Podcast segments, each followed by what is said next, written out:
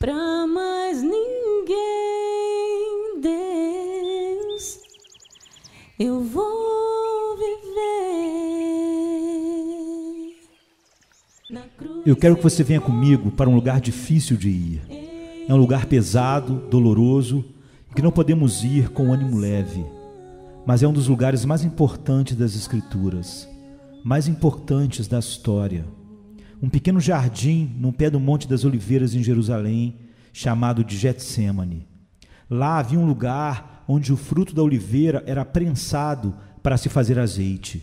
Por isso, o nome do lugar em aramaico era este, Getsemane. Agora pare e olhe para o contexto dessa história.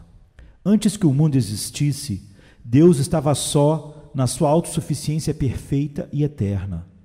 Ele jamais teve um início, ele sempre foi, sempre existiu, não só, entre aspas, porque sempre existiu numa comunidade, ou seja, um só Deus, três pessoas: Pai, Filho e Espírito Santo, existindo em perfeita união, profundo e interminável amor um pelo outro. É difícil para nós imaginarmos o tipo de amor que existe na Trindade, porque cada relacionamento que conhecemos, mesmo os melhores, são contaminados pelo pecado. Mesmo entre anjos que jamais pecaram, só poderemos ver o finito amor de criaturas. Mas o amor do Pai pelo Filho é eterno, infinito e perfeito. E o amor do Filho pelo Pai é eterno, infinito e perfeito. E o amor do Espírito pelo Pai é eterno, infinito e perfeito. Não há limites na capacidade desse amor. Não há limites na força desse amor. Jamais houve limite de tempo nesse amor. Todo relacionamento que conhecemos, os melhores relacionamentos, são limitados pelo tempo. Sempre vivemos num dilema perpétuo de tentar encontrar tempo para todos que amamos. O dilema de, ó, oh, como eu gostaria de poder passar mais tempo com essa pessoa, essas pessoas que eu amo. Mas Deus não é limitado pelo tempo. E durante toda a eternidade, o Pai, o Filho e o Espírito Santo desfrutaram desse amor infinito um pelo outro. Deus não é limitado pelo espaço. Quantos amigos eu tenho no Brasil, pelas viagens que eu fiz para pregar, que na verdade eu vi só três, quatro, cinco vezes, porque eles moram longe e estão separados pelo espaço. Mas o Pai, o Filho e o Espírito Santo têm por toda a eternidade um amor perfeito um pelo outro, na pureza infinita de santidade que sequer pode contemplar o pecado, com uma capacidade infinita de amar um ao outro, não limitados por tempo ou espaço. Por isso é difícil, na verdade, pensarmos no tipo profundo de amor que o Pai, o Filho e o Espírito Santo têm um pelo outro. E assim, este Deus perfeito, em perfeita santidade e amor, começou a criar. Começou a chamar todo o universo à existência para mostrar esta glória infinita da Trindade que jamais teve começo.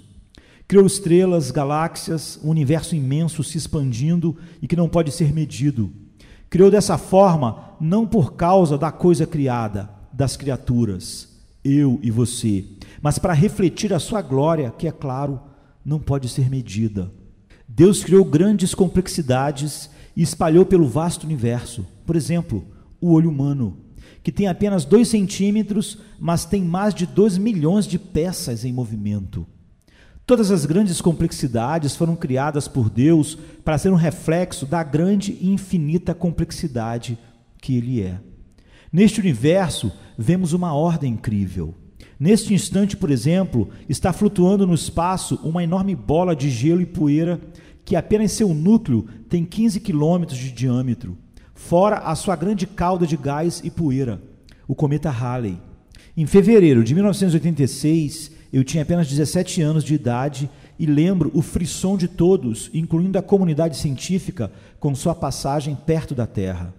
Ele só passa aqui a cada 75,3 anos, pelo menos.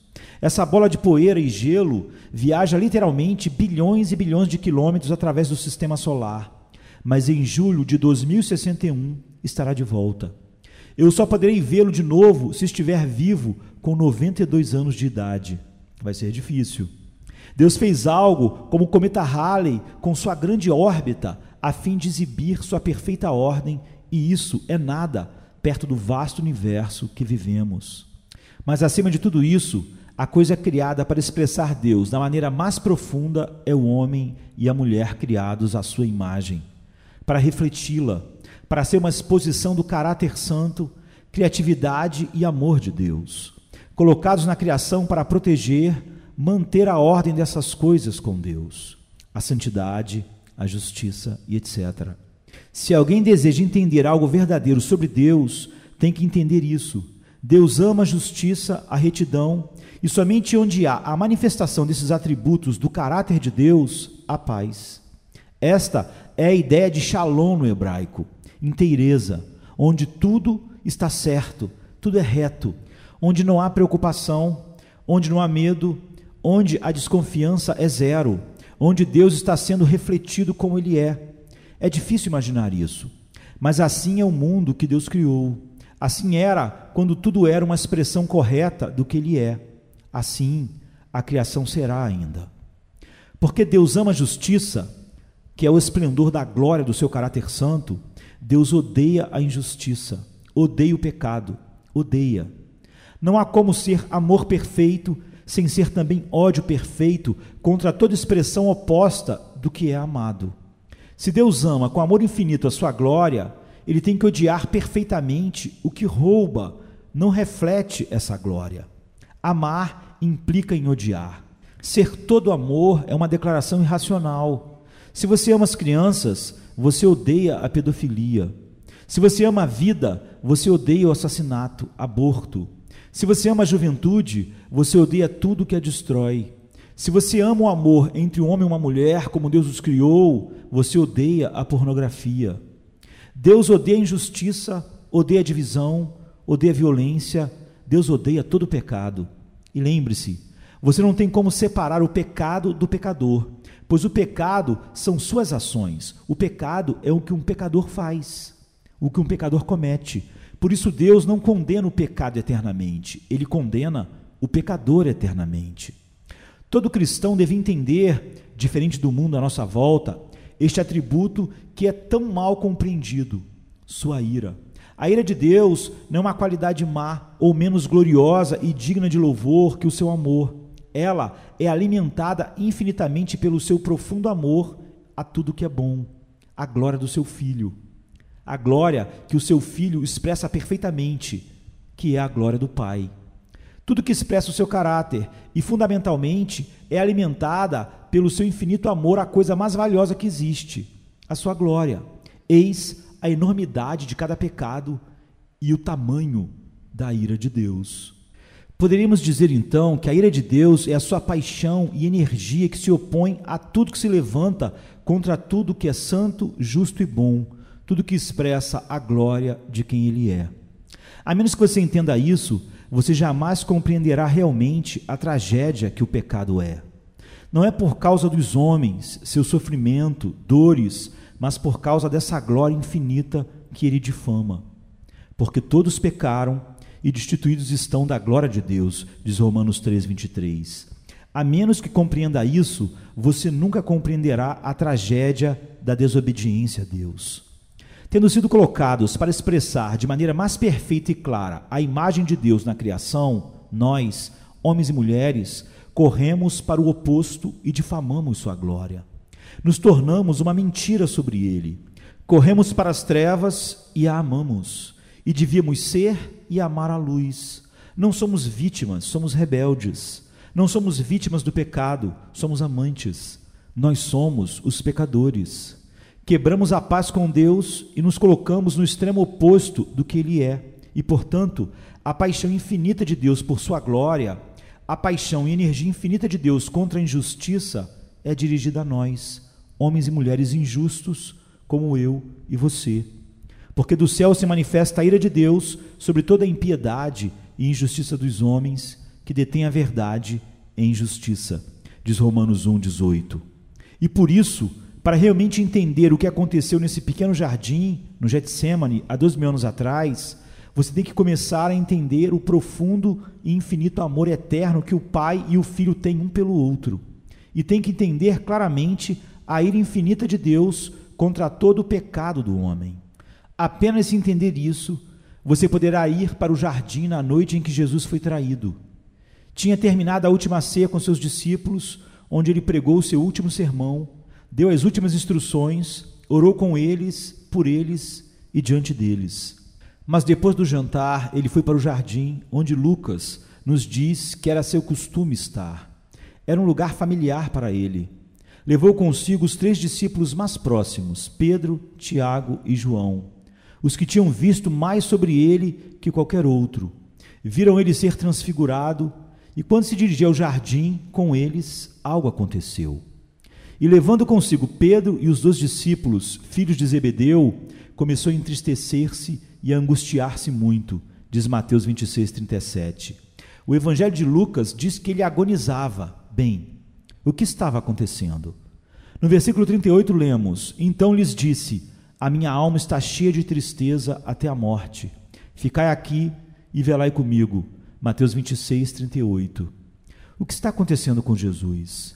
Jesus não veio à Terra para ser um mestre moral e nos ajudar a consertar o mundo e a nós mesmos. Ele veio resgatar homens dos seus pecados.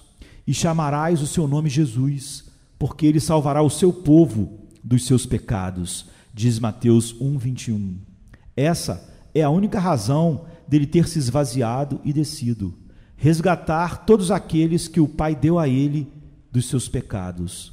Naquela noite ele tinha orado: Eu rogo por eles, não rogo pelo mundo, mas por aqueles que me deste, porque são teus e tu me deste. João 17, 9. Essa é a razão única porque ele teve que se identificar conosco, se tornar um de nós. Ele veio como um homem, mas um homem totalmente apaixonado por Deus e sua glória. Ele viveu para isso, viveu a vida que deveríamos ter vivido. Ele veio porque essa era a vontade do Pai. Essa foi a sua única razão. Você vê a enorme diferença entre nós e Jesus? Durante toda a sua vida, ele, por amar o Pai, o obedeceu com paixão completa e alegremente. Ele sabia que no plano eterno do Pai, ele tinha vindo para ser um sacrifício pelo seu povo. Tinha vindo morrer carregando a culpa de todos aqueles que o Pai lhe dera na eternidade. Quando garotinho na sinagoga, ele ouvia ler Isaías 53, mas ele foi ferido por causa das nossas transgressões e moído por causa das nossas iniquidades. O castigo que nos traz a paz estava sobre ele, e pelas suas pisaduras fomos sarados. Isaías 53, 5. Ele sabia que aquelas palavras eram sobre ele. Todo o tempo ele sabia que ia morrer, sabia que ele estava indo para ser levantado no madeiro. Ele até ensinou isso aos seus discípulos. Quero dizer, logo após a confissão de Pedro em Cesareia de Filipe, Tu és o Cristo, o Filho do Deus vivo, Lemos em Mateus 16, 21. Daí em diante, Jesus começou a mostrar aos seus discípulos que precisava ir a Jerusalém e sofrer muito da parte dos anciãos, dos principais sacerdotes e dos escribas, e ser morto e ressuscitar no terceiro dia. Ele sabia que ia morrer e ainda algo aconteceu naquele instante que fez Jesus começar a agonizar. Lucas vai tão longe ao nos relatar que, posto em agonia, seu suor tornou-se como grandes gotas de sangue caindo no chão. Lucas 22, 44. Lucas, sendo um médico, estava descrevendo uma condição muito rara, mas muito real, chamada hematidroses. É uma condição que ocorre quando uma pessoa está sob tanta pressão, tanta angústia ou agonia, que literalmente seus capilares começam a estourar e eles literalmente suam sangue. Então, o que aconteceu? O que o levou a tanta agonia? A pista para a resposta encontra-se alguns versos mais tarde em sua oração, quando ele usa a palavra cálice. A ideia de beber o cálice era sempre uma má ideia que implicava execução. Mas no mundo hebraico que Jesus viveu, o cálice significava a ira de Deus. Como em Ezequiel 23, 34, você deve beber o cálice e rasgar os seus seios. Bebê-lo-ás, pois, e esgotá-lo-ás, e os seus cacos roerás, e os teus seios arrancarás, porque eu o falei, diz o Senhor Deus. Ou em Isaías 51, 22, onde a ira de Deus é referida como cálice do furor. Eis que eu tomo da tua mão o cálice do atordoamento. os sedimentos do cálice do meu furor. No jardim, ele começa a ver o cálice, e não apenas a morte, mas a ira de Deus, a ira que faz você querer arrancar seus seios, que te faz cambalear, como disse os profetas. E Jesus estava no jardim olhando para o cálice. Jonathan Edwards tem um sermão muito famoso chamado A Agonia de Cristo, em que ele descreve este momento. A coisa que a mente de Cristo estava cheia naquele momento era o pavor que sua natureza humana e fraca tinha daquele cálice terrível, que era muito mais terrível do que a fornalha ardente de Nabucodonosor. Ele teve então a visão de perto da fornalha da ira infinita em que ele seria lançado. Ele foi levado para a boca do forno para que ele pudesse olhar para ele e contemplar as chamas furiosas e sentir o poder do seu calor, a fim de saber para onde estava indo e o que ele estava prestes a sofrer. Esta foi a coisa que encheu sua alma de tristeza e escuridão, essa visão terrível. Ele estava sendo esmagado ali, no lugar onde o fruto da oliveira era esmagado, no Getsemane. Jesus começou a ver o cálice da ira de Deus que ele ia ter que beber cheio até a borda. A ira do Pai que ele tinha conhecido e amado perfeitamente e profundamente, sem separação, por toda a eternidade. Ele começou a sentir o Pai se afastando dele. Nós lemos no versículo 39: Tenha em mente que este é um homem que está olhando para o medo e terror da ira de Deus contra o pecado. Este é um homem suando sangue. E é dito: indo um pouco mais para diante, prostrou-se sobre o seu rosto, orando e dizendo: Meu pai, se é possível, passe de mim este cálice. Mateus 26, 39. Lemos que três vezes, três vezes, Jesus, que tinha conhecido e amado o Pai perfeitamente por toda a eternidade, chama por seu Pai: Pai, por favor, não me deixe beber o cálice. Pai, por favor, não me faça beber o cálice. Pai, eu estou lhe implorando aqui. Se há qualquer outra forma, por favor, passe de mim o cálice. E três vezes o Pai, que amou o Filho perfeitamente e eternamente, responde não, não e não. E Jesus, que havia olhado a ira de Deus na boca do abismo, obedientemente respondeu desta forma: Todavia, não seja como eu quero, mas como tu queres. Mateus 26, 39. A maioria das pessoas obedecem a Deus porque esperam que eles serão recompensados. Jesus obedeceu a Deus, embora ele soubesse que ia ser punido. Ele completa e perfeitamente obedeceu em tudo à vontade do Pai. E esta sessão termina com Jesus bebendo o cálice. Ele se submete à dor que o aguardava. Nós lemos no versículo 45: Então chegou junto dos seus discípulos e disse-lhes: Dormi agora e repousai, eis que é chegada a hora, e o filho do homem será entregue nas mãos dos pecadores. Ele bebeu o cálice, sabemos disso. Mais tarde, Pedro tenta lutar contra os soldados que vêm prendê-lo, e Jesus diz: Pedro, não sabeis que eu poderia chamar doze legiões de anjos, ou seja, setenta e dois mil anjos, mas eu decidi beber o cálice. Esta grande história, a maior história que nossos ouvidos jamais ouvirão, nos coloca no lugar certo em todas as nossas orações. Alguém certa vez me perguntou: se Deus não responde minha oração, significa que Ele não me ama? Me amar significará que ele responderá? Nós sabemos como viúvas oraram para que seus maridos fossem curados de um câncer. Oraram, oraram e seus maridos morreram. Filhos, esposas, amigos, irmãos. Deixe-me responder essa pergunta de duas formas e depois fazer uma observação. Primeiro, lembre-se que Deus não demonstra seu amor para conosco no atendimento de nossas orações. Deus não demonstra seu amor por nós no atendimento de nossas orações, mas sim Deus prova o seu amor para conosco em que, quando ainda éramos pecadores, Cristo morreu por nós, ou seja, Cristo bebeu cálice. Mas Deus prova o seu amor para conosco, diz Paulo, em que Cristo morreu por nós, sendo nós ainda pecadores. Romanos 5, 8. A coisa surpreendente sobre essa história é que o Pai está pedindo a Jesus para beber o cálice da sua ira por pessoas como Pedro, Tiago e João, que no momento da maior necessidade de Jesus, em sua agonia indescritível, não puderam sequer ficar acordados. Eles, eles precisavam de graça soberana. E a coisa surpreendente sobre o Evangelho é que o Pai, o Pai que ama seu filho eterno e perfeitamente, enviou seu filho para morrer no lugar de pecadores, homens que ele deu a seu filho na eternidade, para que através da redenção deles, a glória do perfeito caráter de seu filho amado seja manifestada completamente, de maneira multifacetada por toda a eternidade, e que sua multiforme sabedoria de Deus Pai seja vista para sempre, para que agora, pela igreja, a multiforme sabedoria de Deus seja conhecida dos principados e potestades nos céus, segundo o eterno propósito que fez em Cristo Jesus, nosso Senhor, como está em Efésios 3, 10 e 11.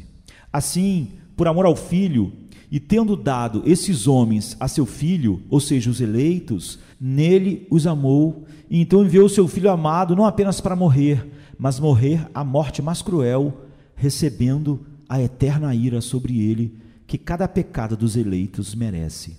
Jesus bebeu o cálice porque ele amava o Pai e seu prazer era obedecer seu Pai.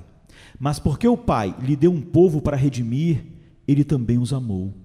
Eu rogo por eles, não rogo pelo mundo, mas por aqueles que me deste, porque são teus. E todas as minhas coisas são tuas, e as tuas coisas são minhas, e neles sou glorificado. João 17, 9 e 10. E a vontade do Pai que me enviou é esta: que nenhum de todos aqueles que ele me deu se perca, mas que o ressuscite no último dia. João 6, 39. Jesus assumiu a ira de Deus contra todo pecado, a energia infinita da paixão de Deus contra toda injustiça, contra tudo que difama seu nome, sua glória. Um castigo igual ao inferno. Não ao inferno que os homens terão que experimentar eternamente, mas o inferno que todos os redimidos, todos os eleitos somados teriam que experimentar para sempre. Tudo de uma só vez. Jesus atravessou o inferno e bebeu livremente todo o cálice na cruz. Ele bebeu esse cálice para salvá-los, porque ele amou os que foram dados a ele pelo seu amado Pai. Você vê como é que Deus demonstrou seu alto, profundo e amplo amor por você de uma forma que está além da compreensão. Você meditará sobre isso por toda a eternidade. A profundidade do amor de Deus por você foi exibida na cruz, no cálice. Deixe-me parafrasear, talvez, um dos maiores versículos do Evangelho, que é 2 Coríntios 5, 21. Jesus, que jamais pecou e que não conheceu pecado, ele era perfeitamente puro, foi tratado como um pecador na cruz, para que você que pecou e que tem conhecido uma enorme quantidade de pecados, possa ser tratado como justo, de modo que você possa ser feito justo. É assim que Deus demonstra seu amor por você, tomando todo o seu pecado, bebendo cálice em seu lugar e oferecendo-lhe uma posição inocente e santa diante de Deus, Pai Todo-Poderoso, a fim de que você possa aproveitar as riquezas de Deus por toda a eternidade, ou seja, suas riquezas infinitas em seu Filho, Jesus. Isto é como Deus prova o seu amor, e não por meio da oração respondida. A segunda maneira que eu quero responder a pergunta, se Deus não responde à minha oração, isso significa que Ele não me ama? É assim. Quando Jesus, que amou o Pai perfeitamente, completamente e eternamente, orou ao Pai, o Pai não lhe respondeu, a fim de que ele pudesse exaltá-lo infinitamente e produzir algo muito mais glorioso do que se ele tivesse respondido sua oração. Jesus foi para a cruz, ele pagou o preço pelos pecadores e foi-lhe dado o nome que está acima de todo nome.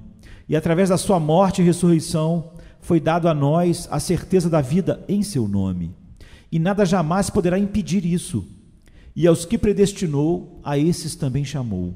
E aos que chamou, a estes também justificou, e aos que justificou, a estes também glorificou. Romanos 8:30. Sempre que Deus não responder à tua oração, lembre que o seu Pai no céu está sempre trabalhando. Não há um pardal que cai na terra fora da sua vontade. Quanto mais ele tem prazer em ouvi-lo e fazer com que todas as coisas contribuam para o seu bem final. Nós sempre podemos confiar que Deus está trabalhando para o nosso bem ao trabalhar somente para exaltar a sua glória. Quando os discípulos viram Jesus sendo arrastado naquela noite para longe, para longe deles, no jardim do Getsemane, devem ter pensado que não poderia haver nenhuma tragédia maior do que aquela. Mas agora, do ponto de vista que eles têm hoje, eles podem olhar para trás, para o jardim e pensar: glória, glória, glória a Deus por sua infinita sabedoria.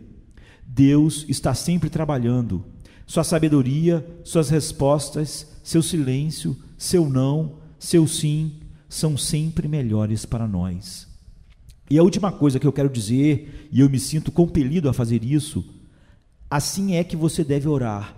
Jesus é tão obediente à vontade do Pai, ele é tão humilde perante a vontade do Pai, mas ele ainda se aproxima do Pai.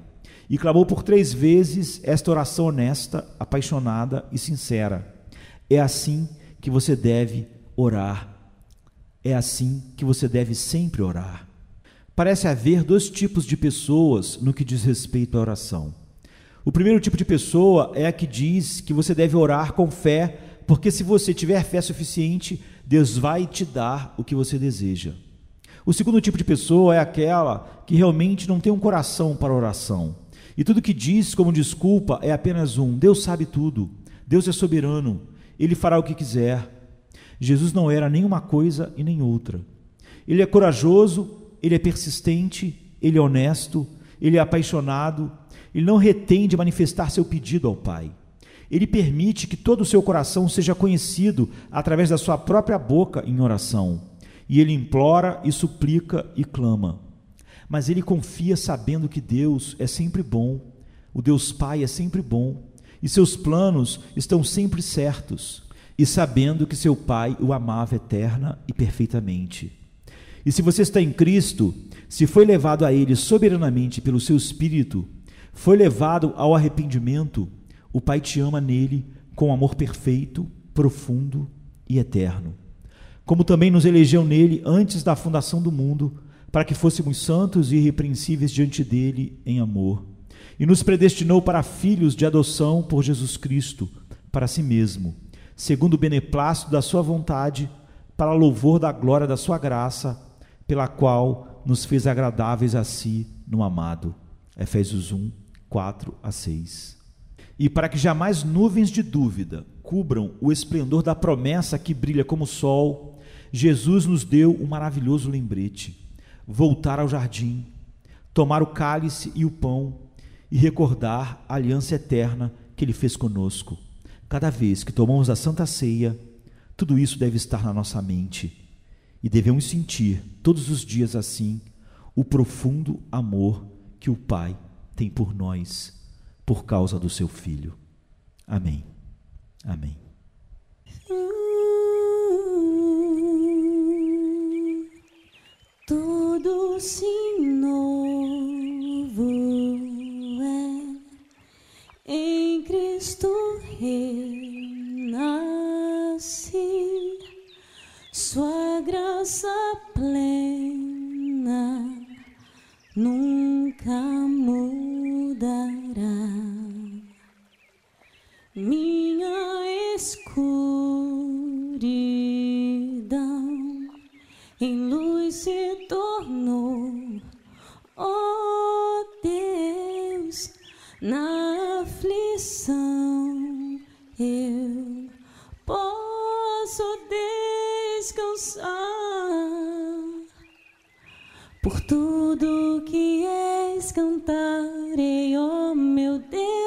A Jesus o teu amor, Cristo te amo,